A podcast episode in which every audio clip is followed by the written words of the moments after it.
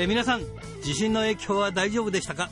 いやあれが10年前の地震の、えー余震だというので驚きですね。世の中コロナコロナと言ってますが地震の対策も忘れずにやっていきましょう。目指せ69キロひらがなの荒井圭です。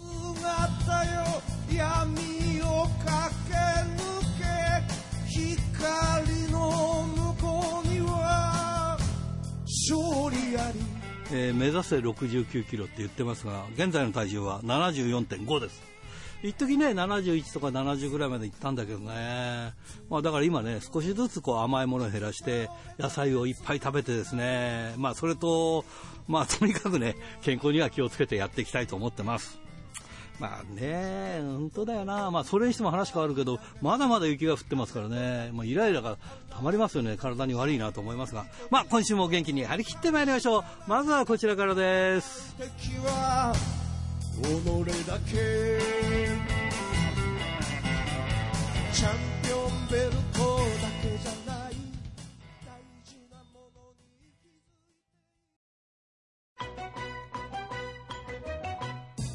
ラジプロリレーバトルえー今週のリレーバトルは、えーフリーダムズ、正岡大輔選手から同じくフリーダムズ、えー、カムイ選手へのバトンタッチです。さあ、今日のゲストはこの方です。カムイ選手です。こんばんは。こんばんは、カムイです。よろしくお願いします。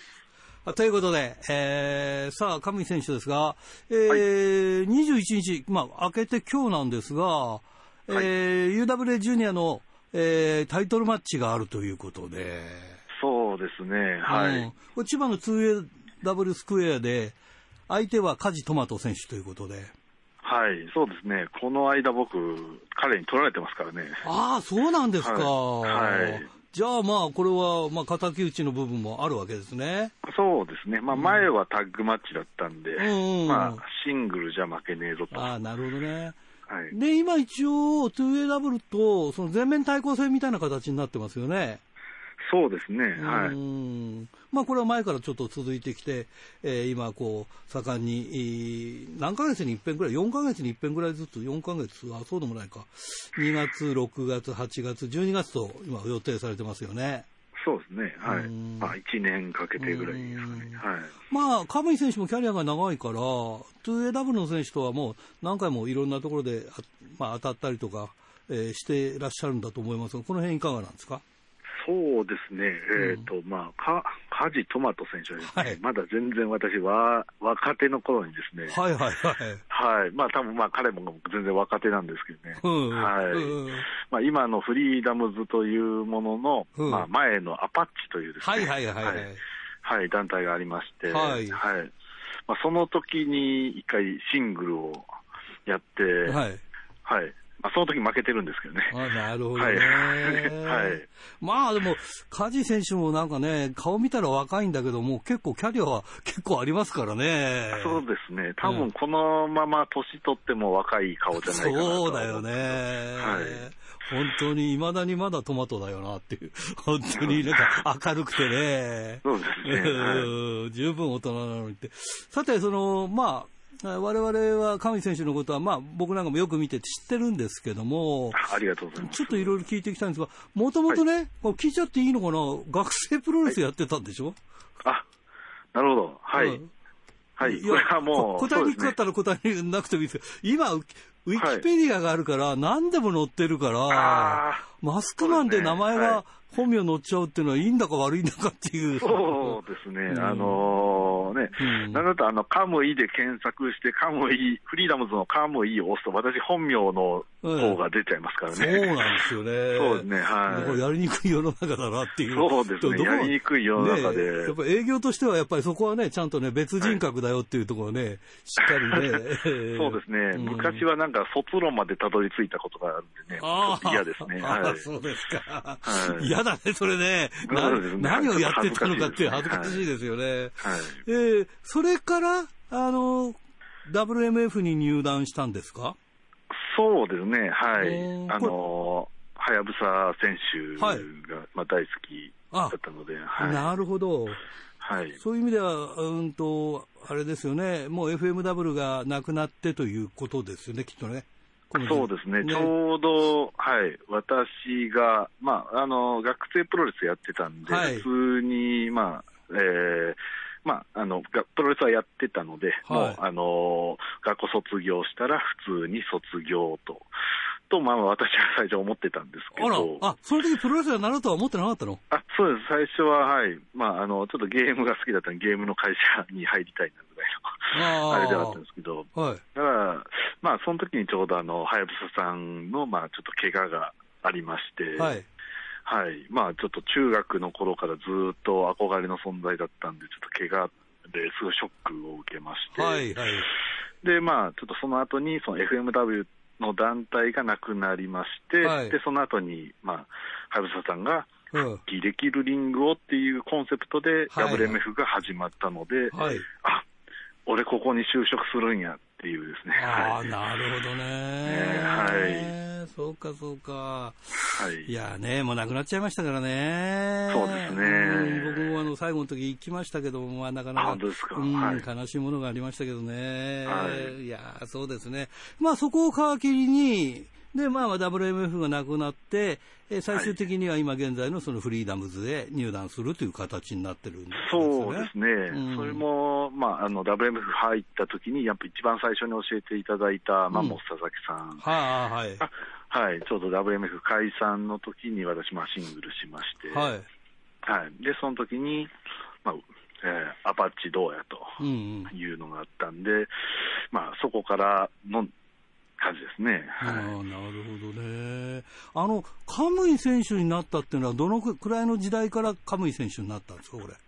そうですね、まマスクマンにえっと、えっとウィキテ、ウィキペディアに出てる名前の時代もあったんですけども、はいえっと、えー、1年た経たないですね。ああ1年経ってないくらいで。ぐらいじゃないですかね。はい。ああ1年経ったのかあな忘れちゃいました。はいまあ、そのぐらいからカムイ選手とやってで、その、は途中からそのデスマッチ、まあ、ハードコアもやったり、デスマッチもやるようになったじゃないですか。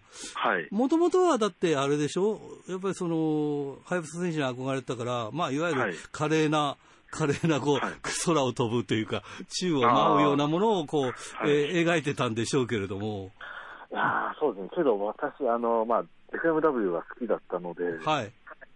デスマッチに興味はすごいあった？ありまして、そうですね。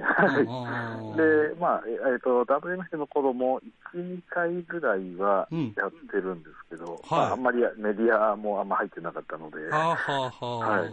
あんま出てはないですね。じゃあまあ、そういう気概はもう十分にあったということで。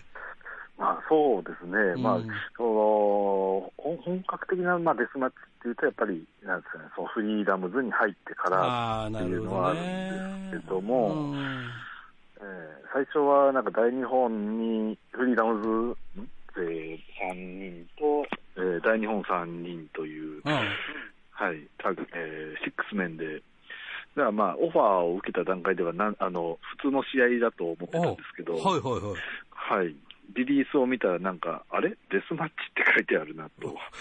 はい。それ。が、はい、当日行く途中にですね、はいあの、佐々木隆代表から、あの、はいそういや、今日、蛍光とデスマッチだけど大丈夫っていう、いや、大丈夫って言われ、言われたってね。そうね、これが、あの、初蛍光とデスマッチですね。ああ、ひどいな、はいそれ。騙し討ちだね、それね。新しいですね、これは。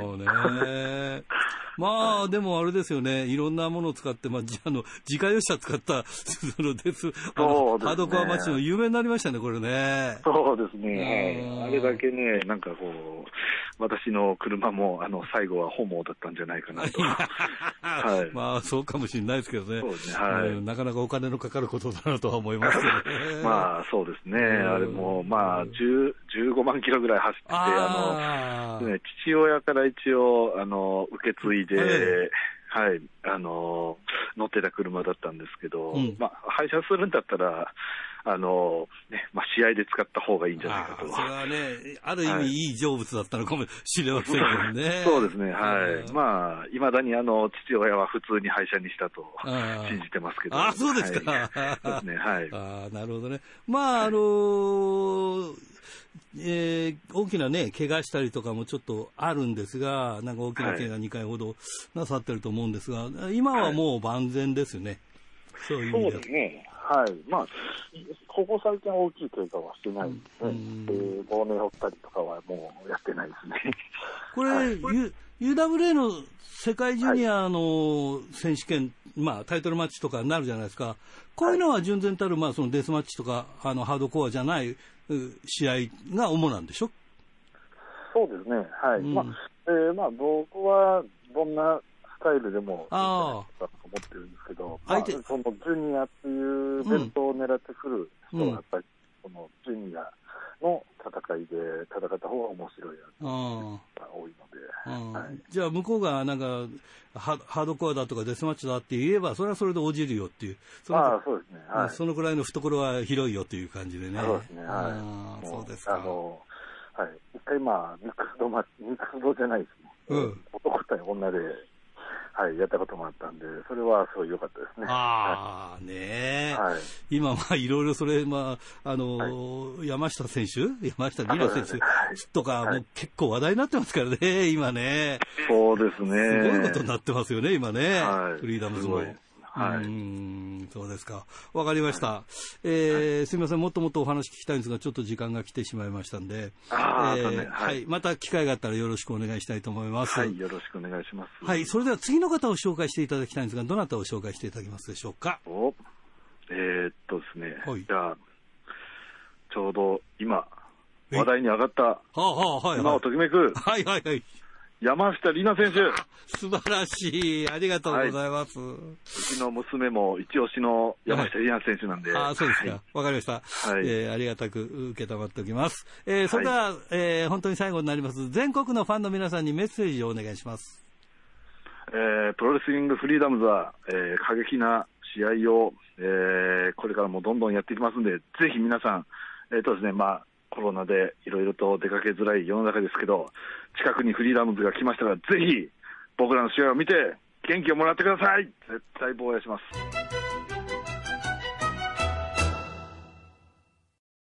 はるひー。はい、こんばんは。よろしくお願いします。はい、よろしくお願いします。元気ですか？はい、元気です。はーい。まあ、地震があったりとか大変だよね。そうですね。うんただ、揺れの加減で言ったら、多分北海道と関東は変わらなかったんじゃないかなって。うん、じゃあよかったですね。うん。うん。でもなんそれ以か、上の被害が出ないように。はい。はい。えーいかがお過ごしでしょうか？いつも通りですよ。いつも通りですか？はい。あとは、うんまあ、あのね、プロレスでベルトが今私なくなってしまったのでう、んうん。あの、今回はプロレスの話は用意しておりません。あら、残念。はい じゃあ何の話だ、今日は？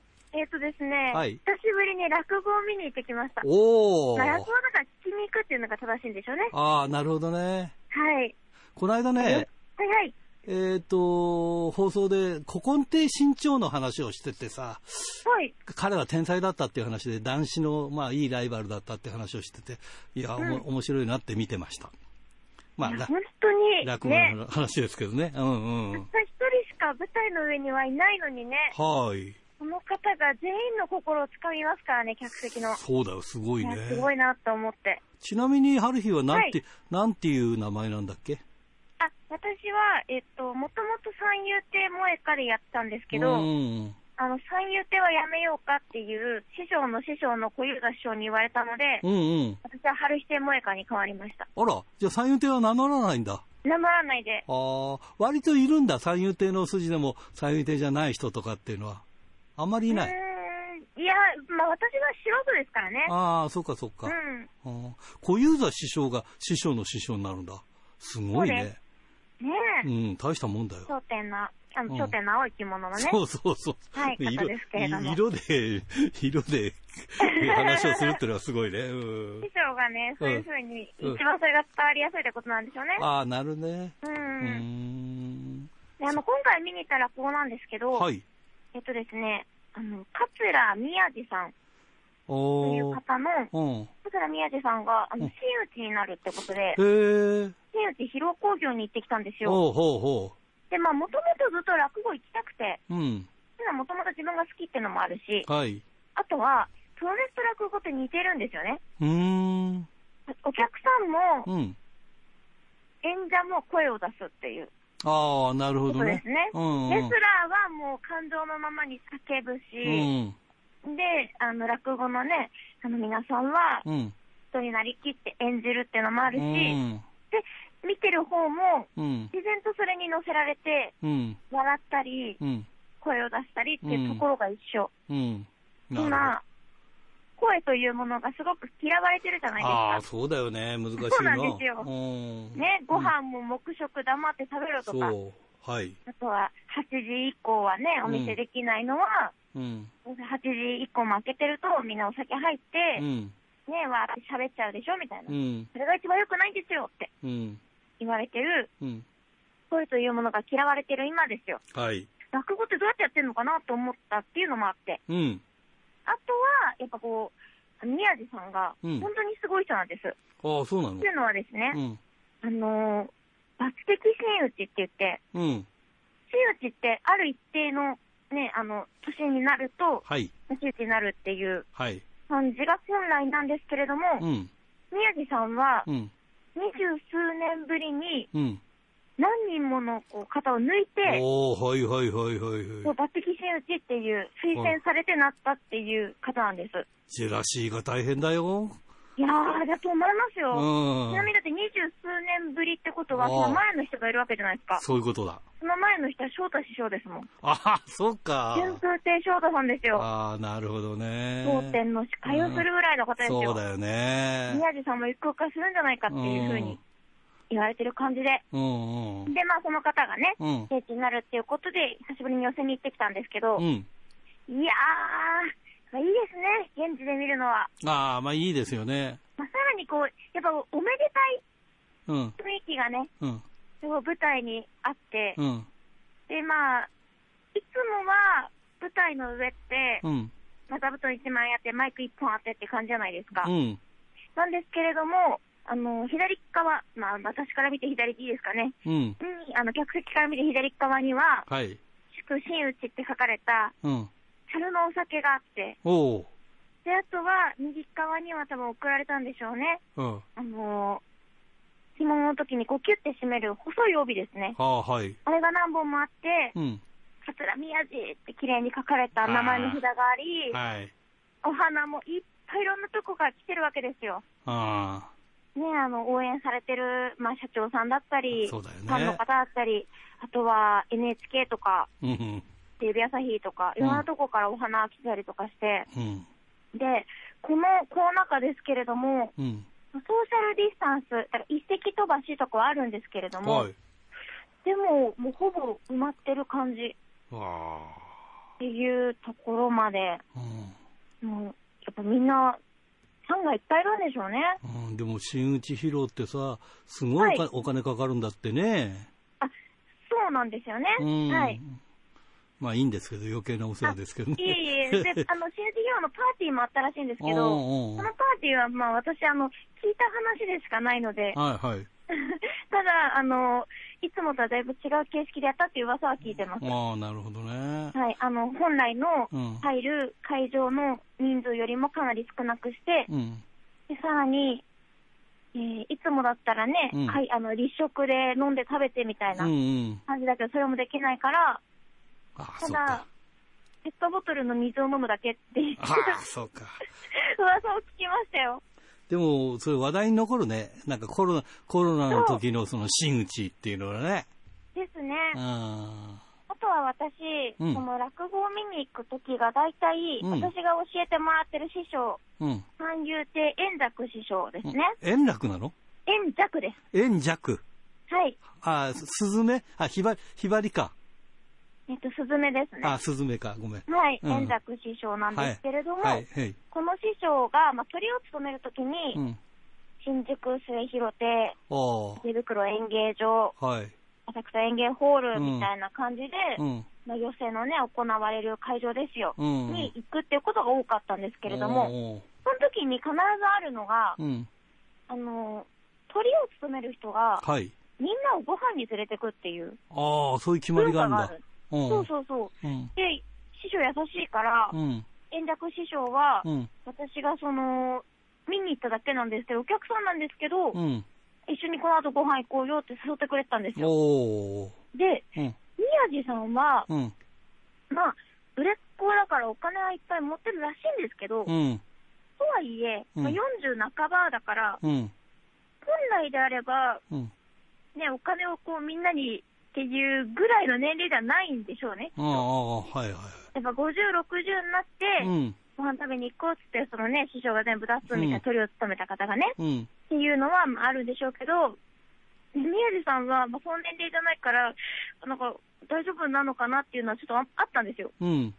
やっぱ、自分より年上の人をご飯連れてかなきゃいけないとか、そうだよね。ね、そうそう、あとは、うんうんやっぱたくさんの人いるから、お金も結構かかるじゃないですか。そうだよね。どうすんのかなと思ったら、うん。今、コロナ禍だから、うん。食事ができない。あ、ラッキー。楽屋で弁当を渡されるだけなんですって。ああそ。れを持って帰るだけだから、うん。いや、あいついい時に師匠になったよな、みたいな、あの紳士になったよな、みたいなことをうん。言ってたのは、春風亭昇太さんでした。そう、今日翔太さんも出てて、すっうんうんごい豪華な。うん。予定そうでしたねそうだね。俺も暇、うん暇があると浅草の演芸ホールは行ったりするんだよね。あはい。大好きですから、僕も芸能事はね。うん。もう、笑って、うん引き込まれて、うん。あとは、あと肝心のあの、そのコロナ対策は、うん。えっ、とですね、えー入り口に消毒液っていう、まあ、よくお店とかである感じと、はい。あとは、我々が見ている客席とうん。舞台の間に、うん。アクリル板が1枚ある。っていうだけでしたね。うん。でも笑いでね、なんか吹っ飛ばしてくれるといいけどね。いろんなものをね。免疫力が上がってね。そうそうそうそうそう。い、やー、いいなそれにしても楽しいな俺もなんかね、えー見たいなと思うけど、北海道ではね、なんか要請がなくなったしね、ん。なんかあった要請が、前あの、あの、ホールのとこにあった要請がね、なくなったりとかしてるからね、まあ大変ですわ。いやー、大変ですようね。ー。うんん。だってチケット代のうん。値段を、うん。そこにいるお客さんの分数えて、うん。で、大体会場費とか引いて、うん。計算しちゃいますもん。ああ、そうだね。自分が。うん。やっぱりこう、やる方だから。うん。ってなると、あんまり儲けはないんだろうなと思ってました。そうか。それでご飯食べに行くってのも大変なことね、おなんだね。金ですね。みんなに振る舞ったりしなきゃいけないから。うんまあね。でも今日はね、もうなんかそういう、い日頃聞けないような話を聞かせていただきありがとうございます。そうはいそうなんだね。はい、わかりました。ということで、来週も一つよろしくお願いしたいと思います。はい。ドクター、はい、どうも。今週もよろしくお願いします。はい、よろしくお願いします。もう、石温はいろいろ大変ですね、今ね。そうなんだよね。じもうねうん、地震だとか雪だとかね。いや、地震もありましたしね、うんもうオリンピックのね、ああのーそうだねえー委員会がどうだとかね。そうですね。えーでね、もう今、その委員長がね、あの委員長がどの方になったって、これ、今喋って1時間先ひょっとしたらこれ変わっちゃうかもしれないですけど、こ一応 橋本さんですよね。日が明けると、うんあの、どうなっちゃうかわからないから、ちょっと申し上げられないですけども、あれですね、うんあのね、同じ北本土出身者としてはね、そうそうそう、苫小牧出身ですからね。なんかね、やっぱりいろいろあって断れなかったんじゃないかという感じのああそうだよね、ね。もう、しょうがないね。政治の世界の父と言ってましたからね、そね前会長はね。でも、あのーえ一一時期なんか、アイススケートの協会がすごくとんでもないお金まみれになった時に、やっぱりあの方が押されて会長になって、改うん改革したって言ってましたからね。やっぱなんかええ、そういう運命にある方なのかもしれないですね。まあ、まっとうな方なんだとおそらく思いますようね。んまあ、だけどもやっぱりね、その結局、あの一時期ね、その一度川淵さんって方になって、はい年齢のことは言われましたけど、だけど、あの方、結局やっぱりいろいろ批判があったら、いや、じゃあやっぱり、じゃあやっぱり私は身を引きますって、すぐパッと言ったところはね、やっぱりあの人は、あのなんていうか、こう人の上に立つあの度量は分かってる方だったと思うんですよね。そうですね。うん。で、それで誰を探したかってことになると、今度、まあ、あの私の、えー政治の父、えー森元首相といって、その断れない方に回ってきてしまったのかなということで、若干かわいそうな感じもしないではないですけどね。まあまあね。ええ。でもまあ、まあ誰かにやってもらわないとしょうがないからね。そうですね。うん。ええ。だけどもう、あと、一時、いやあの、これ、あの、放送が終わって、はい朝の一番のニュースで、やっぱり元、元森会長に戻りましたっていやいやことになるかもしれ ないそれ、それはないです。それはない。それはないそうですか。もう橋本聖子さんってもう決まりでしょええねえまあね、今週もね、そのプロレス界もいろいろね、あう。りましたからね。はいありましたよね。びっくりびいやっくり。ね、ええもうね、まあ、あの今週の週刊プロレスを見ますとね、はい。えー例えばその、えー中からの方に、はい。その末山さんの企画で、このカラーページでですね、はい。あの蛍光灯デスマッチの蛍光灯は、えーなぜま割れにくくなってしまったのかなんていうお話が書いてありますけどね。これ、まあ、あの先週、先々週だとかの塚本さんのね、はい。インタビューとかから続いてるようなね、うん。そのえーまあ、これ結局、そのまあ、いわばその蛍光灯っていうのは、その廃品理想だったわけですよね。はいまあ、それを使ったところから、その、なんていうんでしょうかね、その、昔は古くなったものだけを使ってたんですけども、はい今回のその、えー LED はいに、その、蛍光灯から切り替わったということで、新しい蛍光灯が出てきたと。そういうことだね。えー蛍光灯が硬くなってきたということで、まあ、あの、やっぱり、だけど、それはたまたまの、あの、きっかけだと思うんですよね。はい。やっぱりまあ昔から使ってたものが、うん。そのあるところでその、まあ、なかなか手に入れられなくなったとか、いろんな事情があったとかということもあるでしょうけども、はい。やっぱりある程度、やっぱりそのアイテムっていうのも変わっていかなきゃいけないだろうと思うんですよね。そうですね。ええまあ、それはだから、たまたま今回、その世の中が LED 化で、その新しい傾向が灯が出てきたということがきっかけですからね、うん。まあ、それで、えーまあ、いつまでも蛍光灯に頼っていられないということで、その考え、いろんな考えを、えーまあ、例えば塚本選手ですとかね、まあ、今回、あの話を聞いてるのは、その大日本の選手だけじゃなくて、フリーダムズの選手ですとかね、はい。あとは葛西選手とか、ソリの、えー藤田実選手だとかにも聞いてますから、そこはね、この企画、面白いところだと思うんですけどね、そうだよね。まあ、皆さんあの、本誌で読んでいただきたいと思いますけれだどもね。あと、5年もしたら蛍光灯なんて使わなくなるんでしょ、きっと。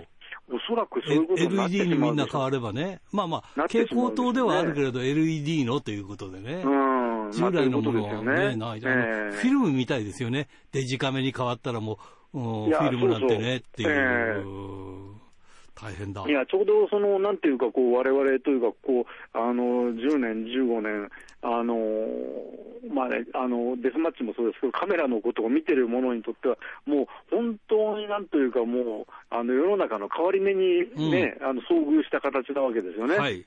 ええあのフィルムといいますかね、化学変化だった、あのうんえーこうフィルム上、その1枚のその、えーなんと言いますかね、そのえー合成樹脂のか、えー、とひらひらしたね、はい 0. 何ミリかの上の化学化学変化でその、えー映像を捉えるものだったのが、もう完全にこれはね、そのえー変わってきたわけですそう。ですね。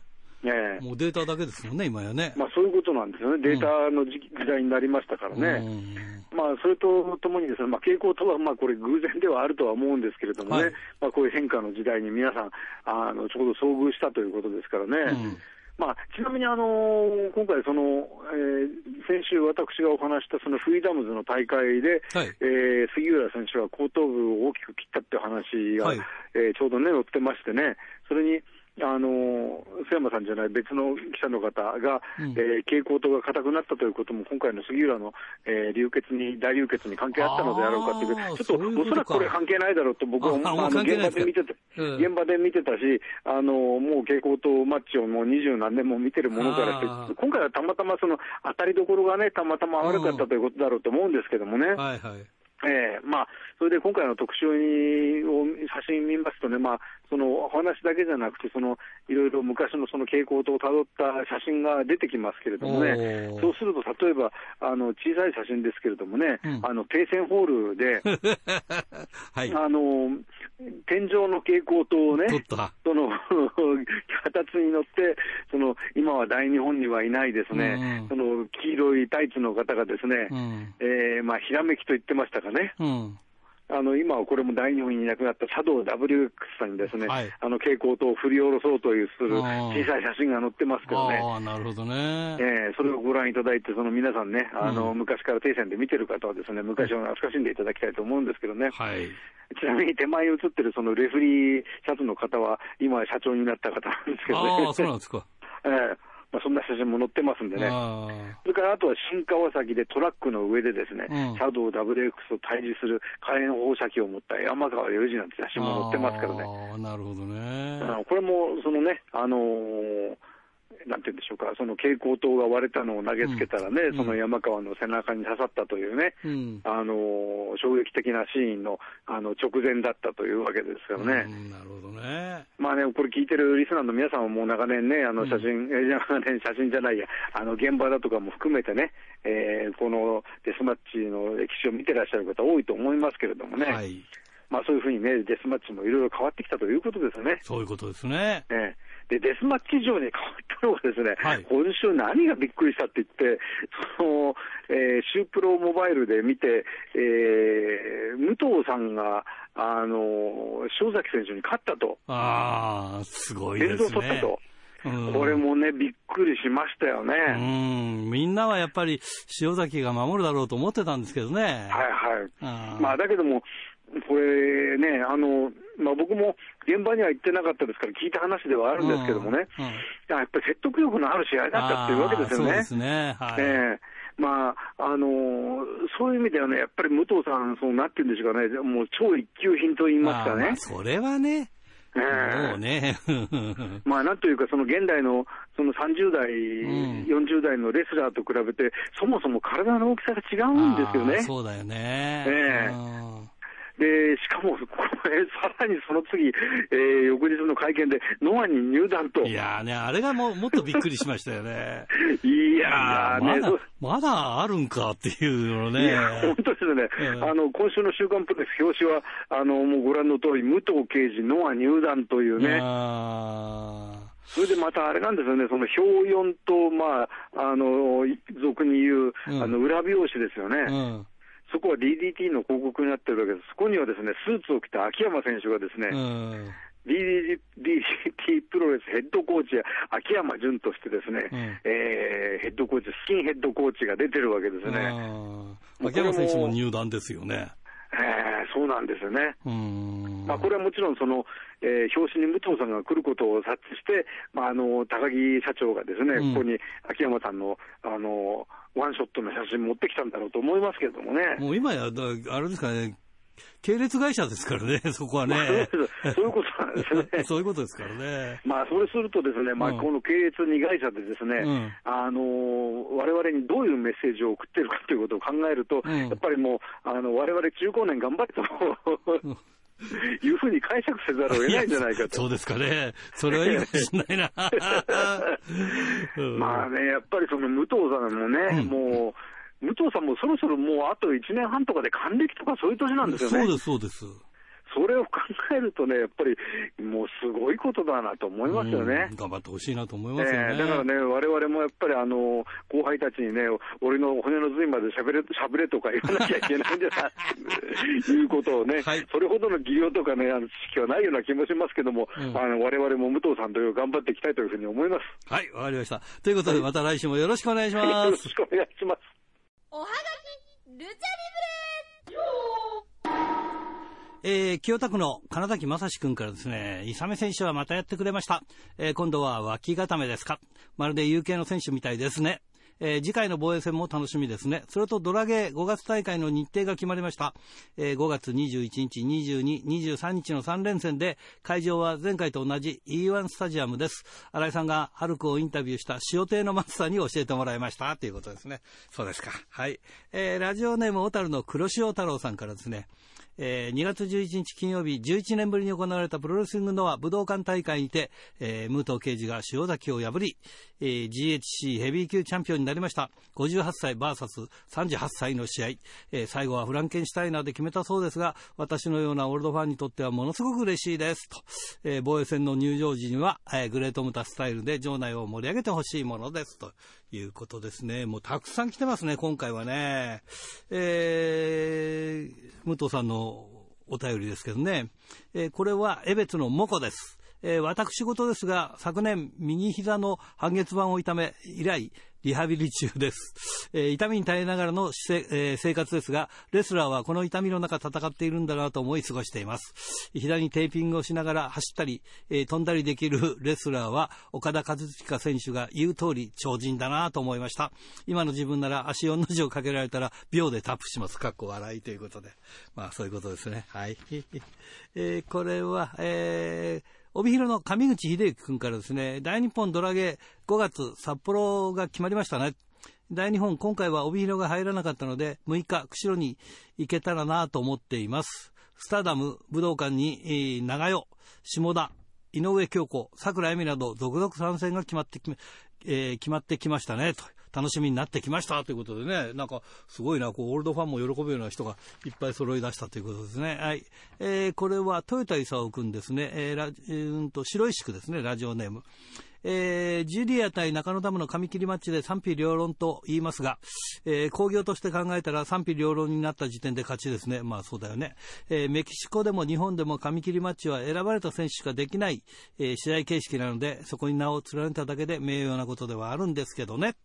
そんなこともわかんないのかなと思いつつも、それだけ新しいファンが入ったってこともあるんでしょうけど、だったらメキシコで坊主になった小林選手の立場はどうなるって話なんですが、かっこ笑い。まあ、あれが快挙だということがわからないのが残念ですね、ということで。まあね、まあいろいろいるからね。はい。えー 本当に武藤さんのね、えお便りが多いよ、今回はね。えー富山県ラジオネーム高木克彦ちゃん。えー正直最初、11年ぶりのノア、武道館、日本武道館のメインが GHC ヘビー級、えー塩崎豪対武藤敬司が決まったとき、正直今の武藤敬司に武道館メインが務まるのか、クエスチョン、と思っていましたが、いやー、武藤敬司すごい。武藤敬司が GHC チャンピオンになったことも驚きだが、えータイトルマッチ前、武藤敬司は塩崎豪の有酸素プロレスには付き合わないと発言していたのに、まさか、えー塩崎豪のプロレスに付き合うとは、何より塩崎豪の技を受けに受けて、最後はまさかのフランケンシュタイナーで勝利。会場一体感すごかった。え日本武道館の武藤敬司は過去の、えー選手ではなかったということでね、まあね、感激したということで、まあね、みんなもそう思ってんじゃないかなと思いますね。えーこれ、千歳のラジオネーム、山田武さん。えー2月12日、え武藤敬司がノア日本武道館で塩崎豪選手を破り、GHC ヘビー級王座ダッシュに成功しました。えー IWGP ヘビー級、三冠ヘビー級に続く三大王者のえー制覇は、王座の制覇は、2008年9月の佐々木健介さん、2009年3月の高山義弘だけが成し遂げており、史上3人目の快挙で、58歳での GHC 体感は史上最年長ですと。えー三沢さんの必殺技、エメラルドフロージョンをし、えー仕掛けたりと、えー観客を楽しませるいい試合でした。えー解説席で見守った小橋健太さんは、師匠としては塩崎に頑張ってほしかったけど、隙が生まれた一瞬のチャンスを見逃さなかった。さすが、えー武藤刑事という印象です。チャンスは1回しかなかったけど、それを逃がさなかったと称えていました。ということでね。まあそういうことですね。すごいなと思いますね。もう一個読めるか。えー、え、エニア市の志田義友さんから、新井さんこんばんは。ノアの久しぶりの武道館大会をアベマ TV で見ました。えー、武藤選手には悪いけど、負けると思って見ました。えー、自分を反省しました。えー、前世紀に比べるのはナンセンスだし、ノア登場直後の試合を見て、えー、尻餅をつく場面が多々あり、もうダメなのかなと思っていました。それが武道館では、えー、塩崎選手の攻撃を受け切ってのタイトルダッシュ、久しぶりに胸が熱くなりました。ということで、おはやき、ルチャリブレでした。さあ、今日のゲストは大日本プロレス橋本和樹選手です。こんばんは。はい、こんばんは。大日本プロレス橋本和樹です。よろしくお願いします。さあ、今日はあの、まあいろいろ改元下の中のすすきののお店で。そうですね、はい。あの、この中、まあちょっと皆さん大変な時期の中で、はい、いろいろと、えー、5月の4日と5日に行われるガトーキングダム札幌の、えー、大会チケットの先行販売とか、いろいろとやってきました。えーさて、まあ、和樹選手といえば、まあ、ジュニアっていうのが、まあ、ジュニアの、まあ、旗印でもあるんだけど、ちょっとお伺いします。あの、前回ね、ガトキンの時には、えー当時のチャンピオンの話を聞いて、今は勇選手になりましたが、ちょっとこれはびっくりしたんだけど、この辺いかがですか？いや、そうですね。けど、まあ、まあ、もうこの段階ではもう、僕はもう一回、泉さんに挑戦して負けてるんですけど、まあ、泉さんは、それこそ去年の力投戦の、えーストロングクライムで、本当だったら公式戦組まれてたところが、まあ、コロナのせいで、まあ、中止になってしまって、できなかった、その忘れ物を、まあ、今年の初めに、あの、忘れ物、まあ、去年の忘れ物は早いうちに回収しようってことでやって、正直僕は、あの、スリーカウントを狙わないと。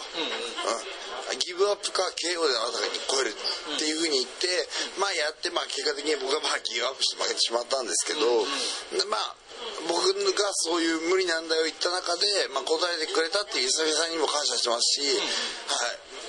逆に言うと吉野以上にがぜ負けたけどなんかまたもう一回狙いに行ってやるぞって気持ちにはなってます、まあ、吉野選手の時にはねちょうどガトーキングダムでお話を伺って割とあのまあえーめの話をしてたんだけどまあまあそれはそれであのお互い思ってるものが違うんだけどで勇選手がまさかね、まあ、あの体はジュニアなんだけどジュニアっていうところに、まあ、目を向けるとは思ってなかった。この辺はいかがですか？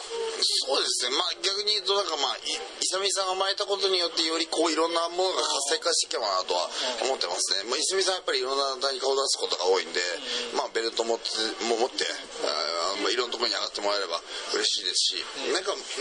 なんかなんだろう、タランタが取ったとかどうのこうのっていうよりも、まあ、小高勇に取られたっていうこと自体が、まあ、うちの若い佐藤が言ってましたし、大日本にないっていう現状をもっと重く受け止めないといけないって言ってたんですけど、でそういうのはなんか、僕ら以上にあの同じコーナーについてる吉野とか関浦が思うべきなんですよ。ああなるほどはい、なんか関浦は次挑戦するみたいなんですけど、うん、だだったらお前勇のセコンドついてんだよって思うんですよ。タイトルマッチの時にあいつらは仲がいいからとか言うんですけどリング界の仲良しをリングに持ち込むなっていう気持ちだけですね僕は、はい。ちょっと戻りますが、今まあその他団体っていう話が出たんだけど、どうもジュニアっていうのは最初から忍選手とか勇選手って他団体のイメージがちょっと強くなってきてませんか？ねそうですね。だからそこら辺は本当に僕らストロング J って言われてるジュニアと大日本所属メンバーがもっとまあ大き大き締めてしっかりとやらないといけないなっていうところはありますね。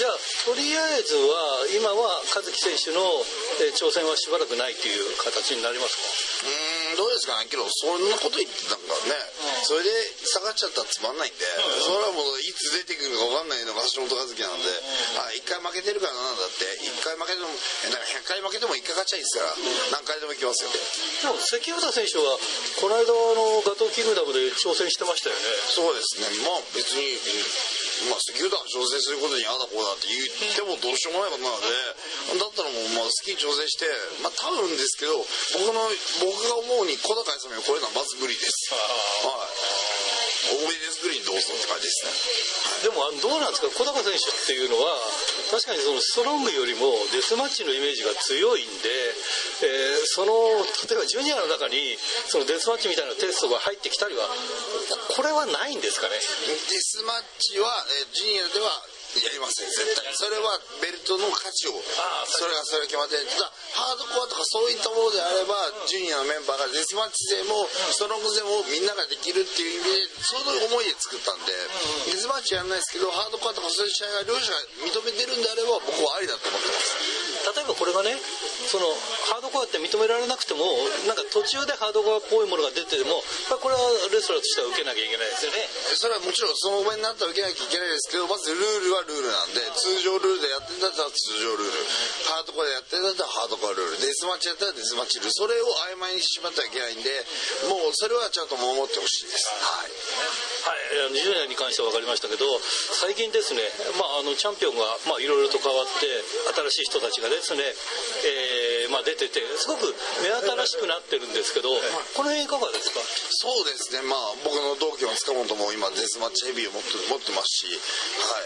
そうですね。そういった中でタッグも、えー、と今は今この段階ではヒエンが持っていて、まあ全チャンピオンはストローツ僕は若い2人でしたよね、はい。だからストロングは、まあ、僕の浜口チームの諸君先輩の中のはいだからそういうところも含めて、まあ、やっぱりこう感慨深いなとは思うんですけど、まあ、なんかからこそ若い力っていうのがだんだん大日本プロレスで台頭してってるんでもちろんその流れに僕らも乗らなきゃいけないし負けてはいけないですし逆にベテランって言われてる人たちも多分このままじゃ終わらないぞっていう思いを持ってると思うんででこれからよりだから2021年はより大日本がさらに面白くなるんじゃないかなと僕は思ってます。中野上選手っていうのはあの浜口チームで先輩だったんですか？僕の直の先輩です。浜口チームで中上さんがはい中野上選手が入ってその後に僕が入ったまあもう一個間にもう一人いるんですけどだから直接の先輩なんですよ。えじゃあその浜口チームではまあまあいわゆる声かけ合いながらやってたりとかしたことがあったんですか？まあって言っても向こうはもううんあの時はもう二十歳超えてたのかな。で僕は高校2年生ぐらいだったんでもう全然もう年の差があったんでそんなに親しげに喋ることはなかったですけどもちろんお互い認識してましたし、はい、挨拶程度するような仲だったんで、はい、けどまあそういった中でこうまあその後に全日本プロレスに行って僕は大日本プロレスに行ってそれこそ最初は全日本の外敵レスラーとして大日本に入ってきた人が気づいたらレッスンを経てその後まさかうちに所属になるって。だからそのこその時の高校生の僕は全然それを思ってないだろうなっていうのは率直な気持ちですね。じゃあもう大日本にあの遅れて中あの中野上選手が入っちゃった時は先輩後輩がひっくり返ったんですね。いやいやもう全然それは僕は浜口道場の先輩はいつまでも先輩なんでどんなに僕より後にデビューしても浜口道場で僕より先輩だったら先輩です。それを。あじゃあそういう形でまあでもねあの中野上選手はねまあいいところで取れたなっていう、まあ、こういう時期でねえ非常にあのまあまあなんか見てると送り出しそうなイメージだったんだけどまあそれがやっとなんか表に出てきて取れたなってこれは非常にいいかなと思ってるんでこの辺いかがですか？そうですね。まあそういったところもまあありますしまああとまあ何ですかねこう激しさであったりとかあのやっぱりどうしてもなんかにじみ出る人の優しさなんか人の良さが出ちゃってるなと思ったんですけどこの前の小林さんとタイトルマッチはやっぱ終盤にやっぱりそなんか是が非でも超えてやるっていうその熱意とかなんか熱いものを感じれたんであれはすごくあ先輩とやっぱ先輩さすがだなともともとすごい技術がすごいしっかりしてる人なんでいやすごいなと思いましたね。さあもう一つ聞きますね。ついて聞きますこの間ね僕はどっちかというとアストロノーツの方が好きなんで、き菊田選手にインタビューした時いやいやどっちかというとアストロノーツに勝ってほしいよみたいなこと大変失礼なことを言ったんだけどいや飛燕は飛燕で好きですけどもこの辺どうですか？いやいいいいんじゃないですかね。そのなんか勝つために手段を選ばないっていうのは全然僕はいいですしそれこそちゃんとレフェリーに対してそのちゃんとブラインドをついたりとかルールにルールにもちろんルールの隙間を縫ってやってることで勝ちを取ったんだったら僕はレスラーとしては全然好きです。はい。ただあのやるんだらあの最後までやりきれっていう気持ちはあります。ななぜそういう勝ち方をしたにもかかわらず最後にまで客に声援を求めようとするんだと。みんなに喜んでほしいんだという感じのあの感じは僕好きじゃないです。だからもうそこら辺をどうにかしたいと。多分次またリマッチがあるはずなんですけど多分コロッとすぐにやられるんじゃないかなと思ってます。ああそうですか。いやーそしたらねまたまたそれはそれで飛燕とねアストロノーツのこう、まあ、因縁っていうかいろんなものが生まれてくるかなっていう感じは。そうですね、まあ、それに、まあ、それに関しては、まあ、うまくやってもらったら、あの、もちろんこれで、まあ、どっちも勝ってたにしても、今、まあ、横浜参謀でメインで組んでますけど、今、瀬川浩平さんと、スタート浩平さんと、今、タッグ組ませてもらってるんで、勝った方に、僕らが、チームが挑戦してもいいんじゃないかなと思ってはいます。はい。なるほど。えーさて、えー大日本北海道シリーズがですね、えー5月4日、5日ということで、まあ、北海道シリーズっていうか、札幌ですね。えーもう、あの、連休のど真ん中っていうことで、まあ、意表につきましたが、まあ、あの、横浜分隊がなくなったから、そうなったのかなって、この辺ちょっとお話伺いたいんですが。そうですね、今までだったら、例年だったら5月5日、横浜文化体育館をやってたんですけど、まあ、去年は、まあ、閉館をしてしまって、えーそういった中で、まあ、北海道、まあ、大日本にとってはすごく大事な場所であるんで、せっかくやるんだったら、プロレスの今年、プロレスをやる一番は、やっぱ大日本でやらないとっていうところもあって、前回11月に、えー初めて初開催したガトーキキの札幌大会、はい、すごく会場がいいところで、もう多分来てくれたお客さんも満足していただいたと思うんですけど、今回はそこを、えー4日、5日とに、あの、2日間借りて、盛大にまたやれればなと思っています。時間は何時からですか？えっ、と、17時からです。17時がはい。夜の興行ということになります。そうですね。えっ、と、一旦、えっ、と、まあ、昼の部と夜の部。で、昼の部には、タランタイの方が入りまして、で、夜の部に、えっ、と、うちが、大日本が、うちは2部で17時、スタートを2日間行いたいと思います。今日はね、すすきのなんでね、今ね、いろんなとこで音が来て、ちょっともうこう、こう、わー、音が聞こえるなっていう、まあまあまあ、しょうがないね、これもライブだなっていう感じがしてますけどね。えまあ、そういうことですが、じゃあ、その北海道シリーズ、その後、まあ、札幌シリーズの後にも北海道があるということなんで、ちょっとね。そうですね、えっと札幌2日間行いまして、えーその後、えー釧路、えー高標別、で旭川というふうに回ると思っています。はい。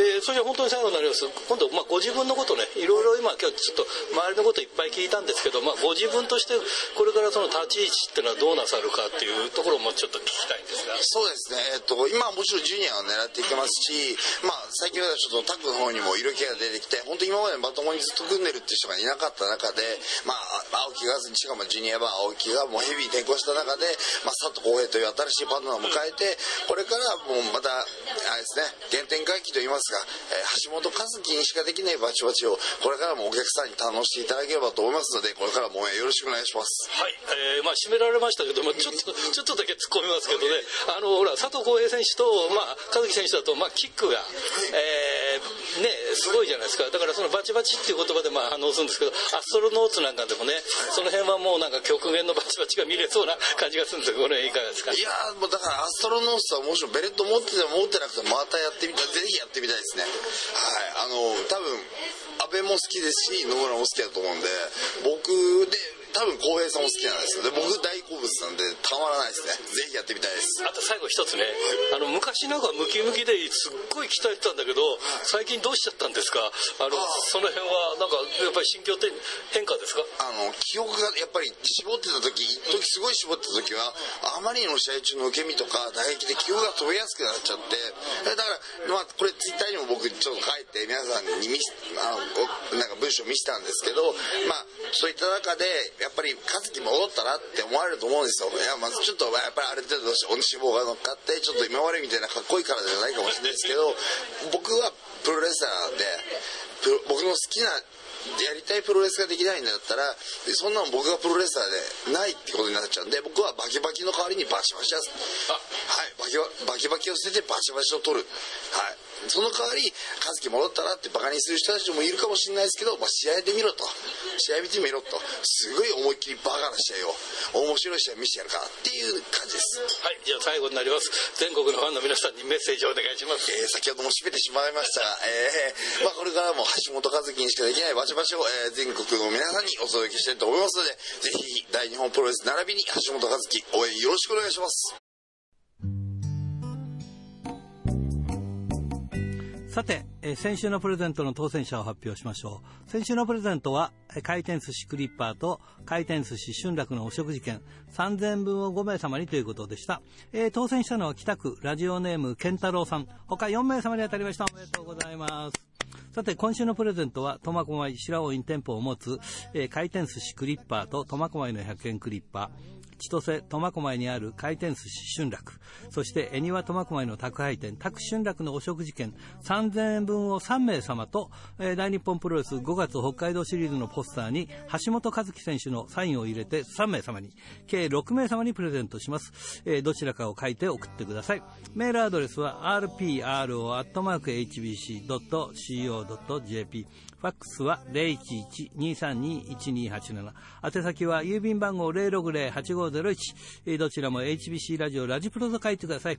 来週木曜日必着です。インターネットで聞く方は HBC をクリックしてください。ということでね、来週はちょっと、あの、えー橋本和樹選手のサイン入りポスターがありますんで、ぜひご応募ください。ということで、いつものようにお相手は、ひらがなの荒井圭でした。ではまた来週まで。さようならあの日眺めた月だってやっぱり見守るさ。いつも